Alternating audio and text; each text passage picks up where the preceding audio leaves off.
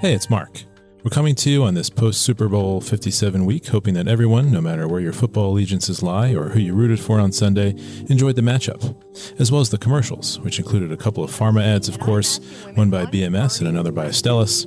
And of course, there was Ram's premature electrification spot, where the automotive brand played homage to, or rather spoofed, depending on how you see it, every pharmaceutical marketing trope in the book as it plugged its forthcoming electric Ram 1500 REV pickup truck. I think the agency behind that spot may be getting some calls from a few of our audience members.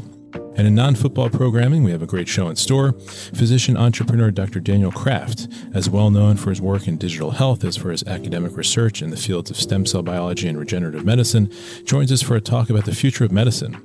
He'll also give us a rundown on the NextMed conference, which is slated to start a month from now in San Diego. We'll also touch on neuroscience biotech Amylyx's operational update on the launch of ALS drug Relyvrio, following the negative coverage decision of one big insurer. And Lecia's here with a health policy update. Hi, Marc. Today I'll discuss a growing food as medicine shift on the federal level, where the Biden administration has begun allowing Medicaid to cover groceries and nutritional counseling. And Jack's back to tell us what's trending on healthcare social media. Hi, Marc. Today we're going to be talking about The Last of Us, HBO's hit new series that has viewers hooked and terrified of zombie fungus.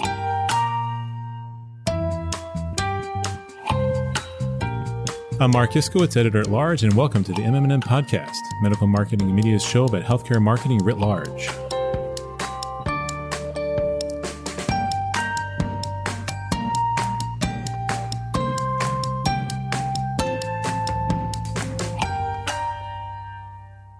The future of medicine is in the zeitgeist these days. It has been for a number of years. Everyone wants to know what's next.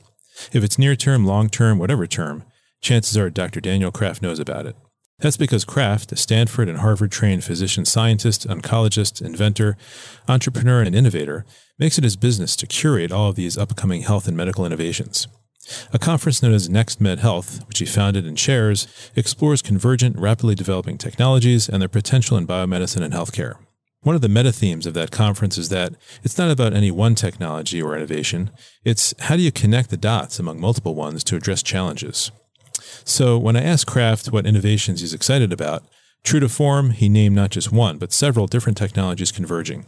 Here he is talking about use cases for ChatGPT and his vision for generative AI. I get excited about, you know, not you know one thing, but particularly as we've talked about that when you when you mix them up, and not just the technology of what's here today, but when we think about ChatGPT four plus and five, and where we're going to go with the soon to be the hundred dollar genome or the ten dollar genome, or how do we combine all this big data to get to new knowledge and then actionable insights that can translate to the bedside or the website, and and hopefully those insights are driven more by the power of the crowd, not just the traditional 10 year old double blind placebo controlled trial. You know, we're now in this age of, of accelerated, um, connection, um, but also have the challenges of translating all these new forms of data to insights into clinician workflow. You know, I'm a traditionally trained physician. You know, no doctor today in general or nurse or pharmacist wants necessarily more overwhelming data from their patients. They want to be able to integrate that into a smart manner to, to impact early detection, um, smarter uh, feedback loops for therapy, and maybe even as a tool for for public health. Um, so what I get excited about is uh, one thing I, I think a lot of folks are interested in, in, in this sort of generative AI. We've seen in just the last few months the explosion of ChatGPT and things like DALL-E, and I've been sort of imagining this convergent future because we, you know, we often have lots of data from wearables and other otherables, but behavior change is hard in healthcare, whether it's clinical behavior or uh, or, or or the clinician uh, side or the patient side or the human side. So I'm almost imagining this world where with generative health and you know chat gpt 4 5 etc that will almost create these personalized health bubbles that will translate health information to the individual based on their age, culture, language. It might be in the virtual environment, kind of the metaverse or the metaverse as I call it, MED averse. It might be the music they're playing to keep them focused, the diets and nutrition and exercise workouts that are really going to end up being evidence based, but can be communicated to the to the human as a sort of health coach and bubble across their whole uh, care continuum. So that's why I get. I think it's an interesting sort of mm-hmm. synthesis mm-hmm. of AI, big data, machine learning, generative AI, and you know, translating all this potential data and knowledge into, into action. Yeah, it's interesting. I was going to ask you about medical education and later, but you, you talked about, you know, how it's um, hard to get physicians to change their behavior. But look at the adoption of, of generative AI and chat G- GPT and perhaps DALL-E as well. Um, but, uh, you know, we've already seen physicians jumping on to using chat GPT too. I, I, saw in one instance to appeal denials from insurance companies, um, for, uh, getting their patients on on particular you know drugs approved, um, and you know the, that I think in two months. Um, the uh, ChatGPT has has gained 100 million uh, subscribers, if I'm not if I'm not mistaken, and in five days it gained a million subscribers. So, uh, really incredible adoption, and I'm sure a lot of them, you know, are clinicians. Uh, so we seem to be entering a new phase where perhaps the stickiness of technology or the, the, the hurdles to getting people to adopt it may, may be going down a little bit. You agree with that? Yeah, well, we've got we're in this exponential age. You know, the conference I ran before, exponential medicine. Thematically, technologies you know start to double in their power every couple of years, and soon you go from one, two, four, six, eight, ten to a billion steps of you know thirty iterations, and that's what we're seeing now with some elements of like ChatGPT. The question is, yes, they can now be leveraged. You as a a doctor now can start to code just with the help of of uh, generative AI uh, in, in, many forms, or create a picture, or uh, maybe a, a, communication. I tried this, you know, describe to a you know 75 year old Hispanic male with you know an eighth grade education how to manage their blood pressure with these instructions, mm-hmm. and it writes it out in Spanish. So how do we get those into workflow? How do we align regular, regulatory elements? Where do we get the FDA elements on some of these communication pieces will be interesting. Another convergence point, the intersection of those communication tools like ChatGPT with the ever increasing affordability of genetic sequencing information.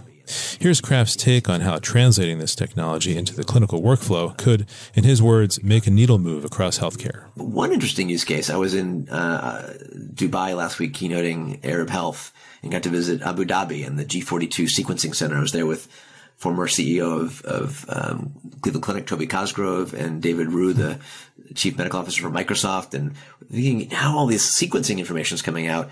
There's not enough, you know, coaches uh, or, or right. um, genetic counselors out there. How might you start to communicate knowledge and insights to, to match the patient, whether they speak Arabic, Italian, or um, English?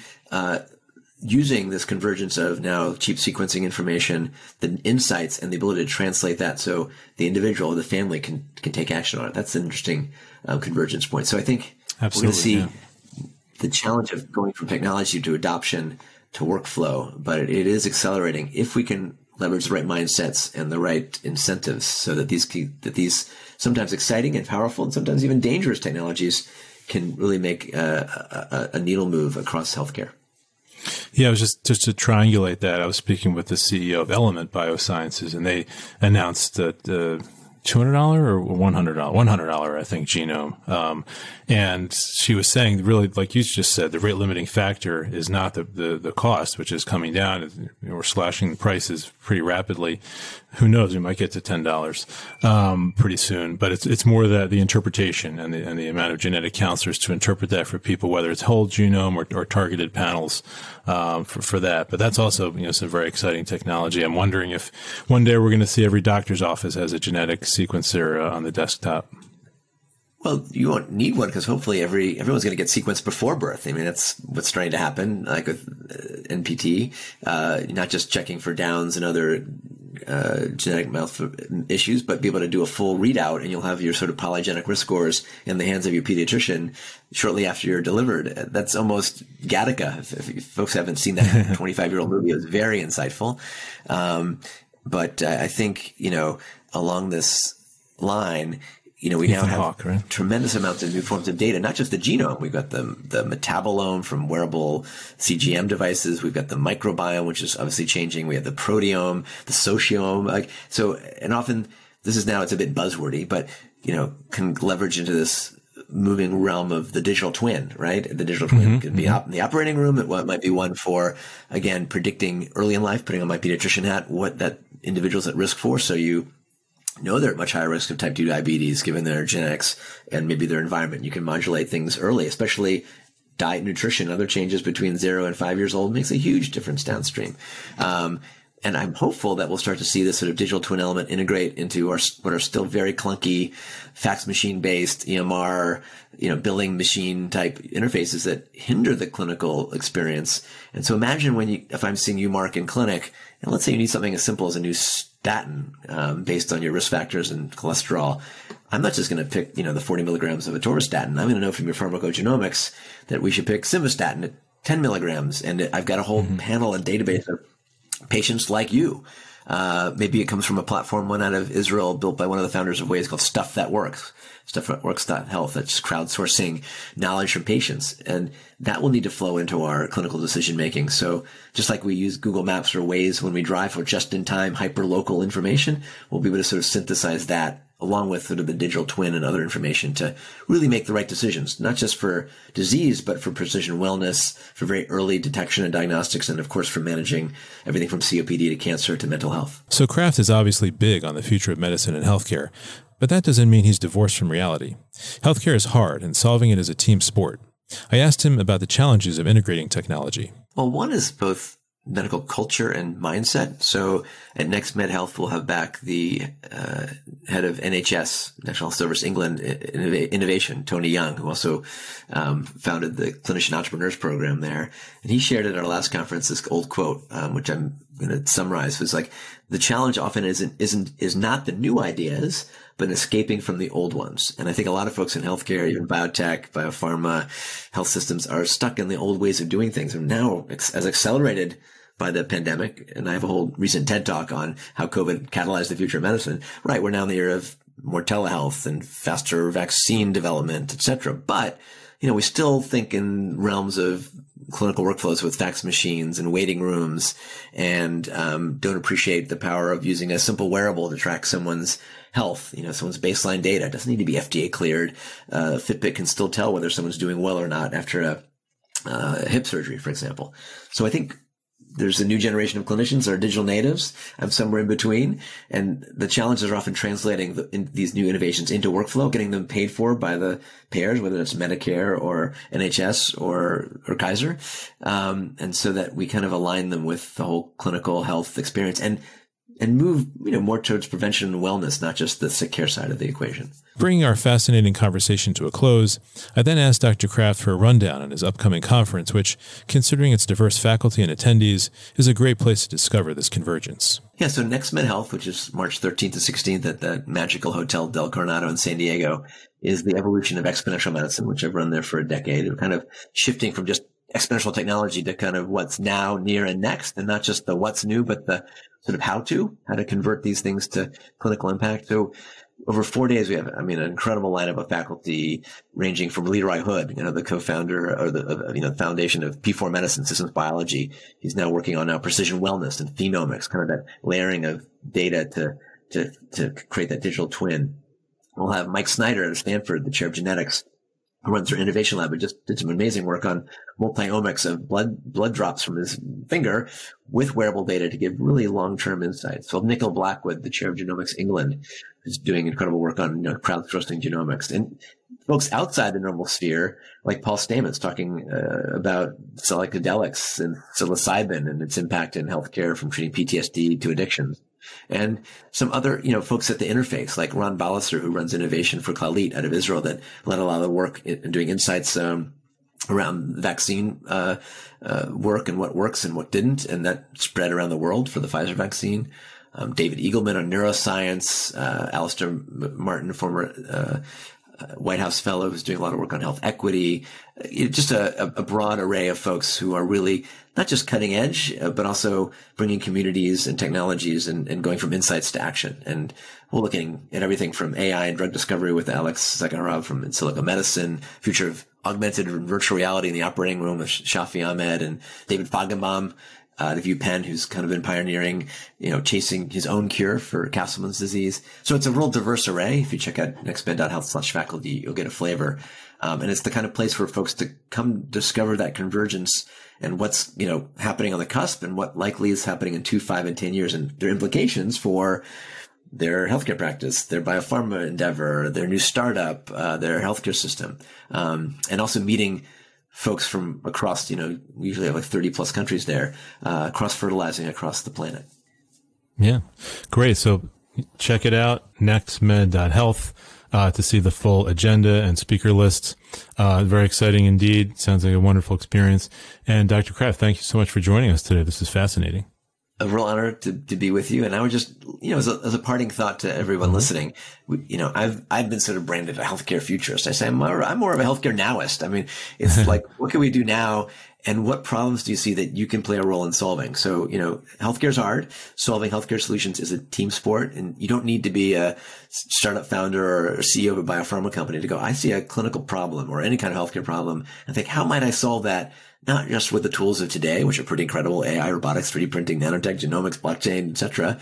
Um, but how might that be solved, you know, in the next couple of years? And how do I bring the right folks together from these different often siloed areas, you know, video games for mental health, you know, chatbots that are used for, for, you know, commerce, you know, and pull them together. Maybe it's your high school kid who can build an app to start solving those problems and start to bringing them into the into the not just the health side but the, the medical side and, and and empower all of us and in other news, last week, Jack, you reported that with regard to ALS drug Relyvrio, commercial insurer Cigna said it wouldn't cover the drug.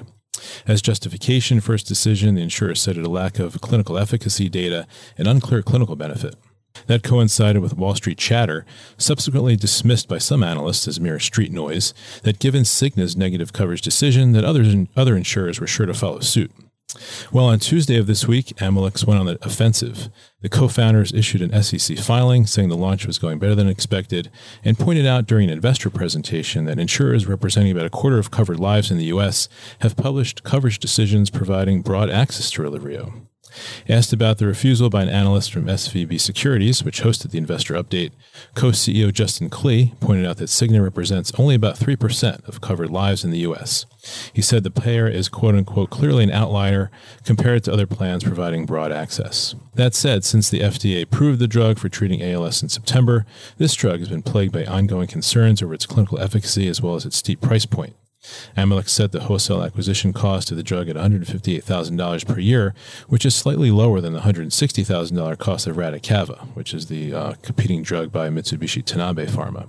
But for now, it seems Tuesday's operational update may have put to rest the questions about the commercial launch of Relyvrio in the U.S. But Jack, are there any other outstanding questions in your mind? It's not an outstanding question as much as it more is a comment. You know, in my past life before I joined MM&M, I had covered the payer and provider beat, and I was always astounded at how much sway the payer community had. So when this ruling came out from Cigna that they weren't going to cover Relyvrio, it kind of struck me as, oh wow, they've made a decision. There could be ramifications. But in reading your reporting, Marc, where you talked to an analyst who said that this probably won't have ripple effects in terms of how other insurers are going to uh, respond, as well as seeing Relivrio basically calling out or to your point going on the offensive against Cigna, it just kind of caught my eye in that way, given that Cigna is one of the five largest insurers, but again, they only cover 3% of covered lives as it relates to this ALS patient community. Yeah, no, I think it's a fair point to, um, you know, not cite the 3%. Uh, or, or to look at the flip side of the 3% is, you know, obviously Amylyx wanted to, you know, muster that stat to, you know, kind of diminish, if you will, the influence of Cigna. Uh, but as you and I were talking about, and you pointed out offline, you know, Cigna is a major insurer, and what it does uh, is it can be influential to, to other insurers. Uh, but yes, the analysts that I cited uh, last week put a note out, um, Umer Raffat from uh, Evercore, you know, saying that you know let's let's not just assume that because one insurer you know put out this negative coverage decision uh, that others are sure to follow suit because, as he pointed out, uh, there was a big contradiction in its ruling there in terms of the fact that, uh, you know, its justification, obviously, as we said, uh, was because of that two point benefit. But another drug that they do cover, Radicava, the infusion drug from Mitsubishi, they do deem that medically necessary. So he felt that their communications, if you will, were, were contradictory. So uh, at any rate, it does seem like the operational update, if nothing else, does um, you know quell some of the uh, concerns about the launch, at least going going forward. And we'll be sure to keep an eye on it. I know that much. Yes, we will.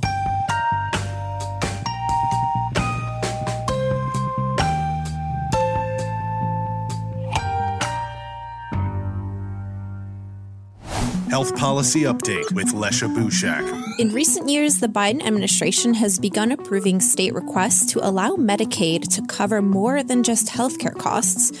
Some states like Oregon, Arkansas, North Carolina have launched programs where Medicaid can pay for healthy food for patients who need it. Some programs bring personalized meals to hospitalized patients or people with specific medical needs, in which a healthy diet is an important part of their health care. Other programs would provide vouchers for healthy food items, but not junk food. The idea is not only to help people develop healthier eating habits as preventive care, but also to help reduce medical costs. Research from the CDC has shown that people who face food insecurity generally have higher healthcare costs than people who don't. Another recent study from Tufts University found that medically tailored meals that help reduce chronic illnesses could save the U.S. more than $13 billion per year. It's another step in the evolution of Medicaid from covering solely medical services and shifting more to addressing social determinants of health. In addition to food, some Medicaid pilot programs have also begun paying for air conditioners to battle heat and filtration devices to improve air quality. I'm Lecia Bushak, senior reporter at MMM. Social media, Instagram, TikTok, Twitter, YouTube, social media update. And this is the part of the broadcast when we welcome Jack O'Brien to tell us what's trending on healthcare social media. Hey, Jack. Hey there, Marc. So I'm sure you and Lecia might already know this, but if there's one piece of non football programming that's captured the public's attention in recent weeks, it's The Last of Us. Based on the successful video game series, the show has been a blockbuster hit for HBO and is already renewed for a second season. So I'm sure there are plenty of people listening here saying, What's the healthcare angle? And I'm about to tell you. It's that the plot revolves around survivors fighting for their existence in an American wasteland decimated by a global pandemic. Sound familiar? The cause of the outbreak, though, is cordyceps, a real life type of parasitic fungi that grows on the larvae of insects, according to Healthline. However, in this show, the fungus can infect humans and turn them into zombies. Now, this scenario makes for a very compelling, if not outright terrifying TV series, but this also offers a moment of pause to ask the burning question on all of our minds are mushrooms going to kill us? Much has been written about the level of public concern over a situation in The Last of Us coming to pass, especially in light of our most recent global pandemic. However, it should be noted that numerous articles in the mainstream press have assessed the potential concern and downplayed the looming risk of a zombie fungus apocalypse on the horizon. Dr. Sanjay Gupta, CNN's chief medical correspondent, spoke about the interest in zombie fungi last week while dispelling myths about how much of a threat it is to the general public. Similarly, an expert at the CDC told The Hill that the idea of a pandemic spurred by fungal infections was, quote, pretty far fetched, adding that the spread of the disease between mushrooms is not comparable to the spread of COVID. A mycology expert told NPR a few weeks ago that fungi cannot infect humans due to our high body temperature, adding that though there are more fungal infections occurring in humans, none of them are due to cordyceps. Meanwhile, Axios analyzed the implications for the newfound popularity of mushrooms, with the industry spokesman noting that they remain, quote, confident that people will continue to load their plates with delicious, nutritious, and fresh mushrooms. So, as it stands right now, people can continue to enjoy some premium cable TV without worrying that the mushrooms we have with dinner are going to lead to worldwide devastation. I hope no one is eating lunch during this segment. Uh, I'm just fascinated that zombie fungi became a talking point among the public health literati. Uh, chalk it up to our collective pandemic fears, I, I, suppose. I, for one, think the fear of zombie apocalypse uh, is overstated, and I will not think twice the next time I have the chance to pick up some nice button mushrooms or portobellos at my local grocer. I just want everyone to know that Marc put that on the record there. So, God forbid anything happens, you can go back to Marc with that. Yes. Well, well, I skimmed that Hill article you mentioned about how like that particular mushroom, the cordyceps, yeah, and how they actually tend to go for ants and the way that they basically like take over the ant's body and like control them until they die is terrifying. Um, but apparently it doesn't happen to humans, so I think we're good on that. But I, I do think there's something you know about this fascination for zombie apocalyptic pandemics because from what we we've learned through COVID is that we're probably likely to expect more pandemics to come. They're probably not going to be mushrooms or you know zombie mushrooms, but we can expect new viruses. You know, I'm, I'm sure the issue of antibiotic resistant superbugs is going to come up at some point. The question is, are we prepared for them? It's interesting you bring up that last point. I had uh, lunch with an uh, executive who was in town for the Medical Advertising Hall of Fame last week, and he had mentioned that exact same point where he's like, "Wow, concerns may be on what's the next COVID or whatever." He had pointed specifically to superbugs and how you know antibiotic resistant drugs of that nature are really the next concern. So, I, I it's fascinating to me because there had been all this conversation about oh, is there going to be an appetite for these kind of like apocalyptic pandemic content following COVID? And a lot of people were like, no one wants to relive that, but here it is, the number one show on TV seemingly. So, I, I guess people really do have that appetite. Maybe not for mushrooms, but for the for the content in general. Yeah, it's it's, a little kind of counterintuitive, isn't it? You thought that you know we were all, um, you know, uh, had our fill of uh, this kind of content, but uh, apparently there's still an appetite for it. Again, yeah, not for not for fungi or, or mold for that matter. That's it for this week. The MMM podcast is produced by Bill Fitzpatrick, Gordon Failer, Lecia Bushak, and Jack O'Brien. Our theme music is by Sixieme Son. Rate, review, and follow every episode wherever you listen to podcasts. New episodes out every week. And be sure to check out our website, mmm-online.com, for the top news stories in pharma marketing.